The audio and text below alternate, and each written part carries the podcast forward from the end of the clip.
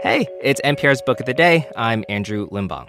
There's a lot going on in Blitz Bazawule's new book, The Scent of Burnt Flowers. If you don't know him, he's a multi hyphenate, a rapper, filmmaker, and now author. In his debut novel, there's a couple on the run, a dicey love triangle, some magical realism, and it takes place in Ghana in the late 60s as the country was fracturing and falling apart. That last thing wasn't an accident. Ghana's first president, Kwame Nkrumah, a socialist, was overthrown in a coup backed in part by the CIA. Bazawule makes this great point in this interview with NPR's Michelle Martin about how Ghana's story, up until then, inspired other countries to what he calls reach for independence, only to be undermined. And as the main thrust of the plot proceeds, you know, the couple on the run, the love triangle, all that stuff, what we're really reading about here is the power of global forces. And finally, today, when we last checked in with Samuel Bazawule, better known as Blitz, he had just directed his debut feature, The Burial of Kojo, which was based entirely in Ghana with an almost entirely local cast and crew and was the first original film from Ghana to be released on Netflix. That was in 2019. Since then, he's co directed Beyonce's visual album Black is King, directed the upcoming film musical version of The Color Purple, and somehow, in the middle of all of that, he just published his first novel. It's called The Scent of Burnt Flowers, and he agreed to sit still long enough to tell us about it. Uh, Blitz, Bazawule, thank you so much for joining us. Thank you so much. Such a privilege to be back. So let me point out that before you started directing, we first met you as a transnationally successful hip hop artist with multiple albums to your credit. You were known as Blitz the Ambassador. And I just recounted some of your other adventures. I mean, you've given a TED Talk, you've had graphic art uh, displayed at important uh, international shows. I say all that to say, how did you find time to write a novel? Well, first COVID happened, and yeah, I mean, it, it, You know, we remember that time where everybody had to be still, and it, it just so happened that I, you know, couldn't make a film. I couldn't tour. Nobody could, but this itch to tell story was still, you know, right there with me, and I discovered this medium, which I've loved as just a fan of literature, period. But I, I never thought I could do it myself. But, you know, sitting still long enough, you can figure a lot out. And I did. So let's talk about the story. It starts in 1965. Yes. It's set against the backdrop of both the U.S. civil rights movement and the beginning of the end of colonial rule during the regime of Kwame Nkrumah, who was Ghana's first leader after independence. Yes. And it focuses on the adventures and travails of a black American couple, Melvin and Bernadette, who decide they have to flee for their lives from Alabama. They go to Ghana um, after an ill fated confrontation. So pick up the thread there, if you would. Yeah, absolutely. So they, you know, they, they, they find themselves on the run, pursued by a persistent FBI agent. And what happens is that they, they finally arrive in Ghana hoping that uh, this new president, who is a former college buddy of Melvin's, will give them shelter and protection. Um, but what they find is that the country is in free fall after a, a coup d'etat has overthrown this president. So now they have to rely on a local musician to find freedom and solace, but it only compounds their problems.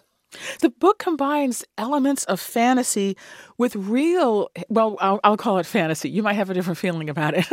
Since, um, you know, there are mermaids and there yeah. are some events that I might describe as supernatural. You might see them differently, um, mixed with real historical events. How did that approach come to you?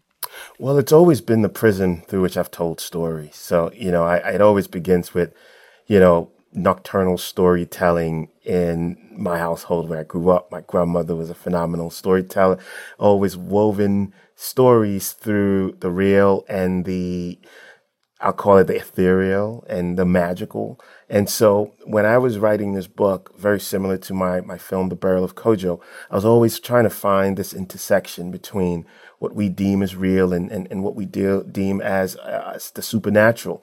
And, you know, whenever we tell story, at least where I'm from, you know, we always find hyperbole as, as a medium in which to make the mundane extraordinary.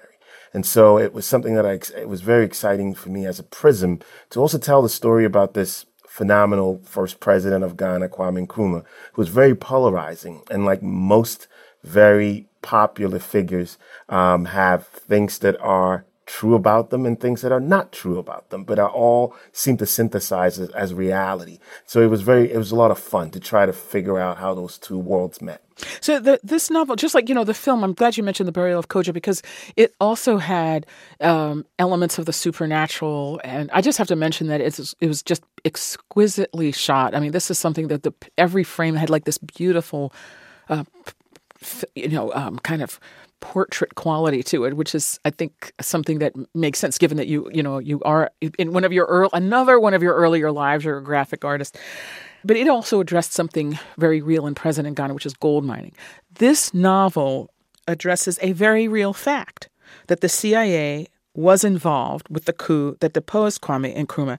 Exactly how it was involved is a matter of dispute. I mean, whether this was an officially sanctioned operation or rogue, as they say, but the CIA was involved. The CIA's own documents, own archives confirm that CIA agents were involved. And if anybody doubts this point, you know, I invite them to, you know, look it up in the New York Times. For example, Sy Hersh, the famed investigative reporter Sy Hersh, Seymour Hersh, wrote about this in 1978 with, you know, uh, access to documents from the CIA's own archives. Okay. Mm-hmm. So I, the, the, I'm asking, you know, why was this important as a grounding event of the novel? No, it's, it was critical because, you know, when we think about how the world fractures, we often do not think about, first of all, how the Second World War was a catalyst to uh, independence movements, specifically in the global South and how those independence movements were undermined shortly afterwards. And that's how the world we know it as it exists today was forged. You know, when I was writing this book, a lot of it was for my own understanding of how Ghana fractured. This, you know, Ghana was the first sub-Saharan African country to gain independence, and it was a significant and momentous event um, that you know caused other countries to to reach for independence as well. And it's it's undermining kind of birthed all of these other problems that we still see today on the continent. And so as someone who's just been curious about the you know the rise and falls of democracies and how they're undermined by by global forces, it was very interesting to find a fictional story through which I could explore um, this very real event. Well, you're obviously a restless spirit. Um, I've only I I did not have time to uh, list all of the projects that you have uh, been involved with because that would have been our whole conversation. But um, so so what what what worlds are yet to conquer? What what what haven't you done yet that you're still trying to do, Mister um, musician, filmmaker, novelist, artist? I um, honestly, what, what, what's next? Uh, what is next? I, I, honestly can't say. I mean, I, I always say the story takes me there, right? So, I mean, whatever the story is, I my hope is all, always that I have a medium, the right medium to tell the story. So, I've I've only made films because it was the only way I could I could tell that particular story. I've only written a novel because it was the only way I could tell that particular story. And so my hope is that whenever I, I, I come up with a story that I is a new medium, I'm brave enough to attempt it. That was musician, filmmaker, and writer Blitz Bazawule. His debut novel, The Scent of Burnt Flowers, is out now. Blitz Bazawule, thank you so much for joining us. Thank you for having me.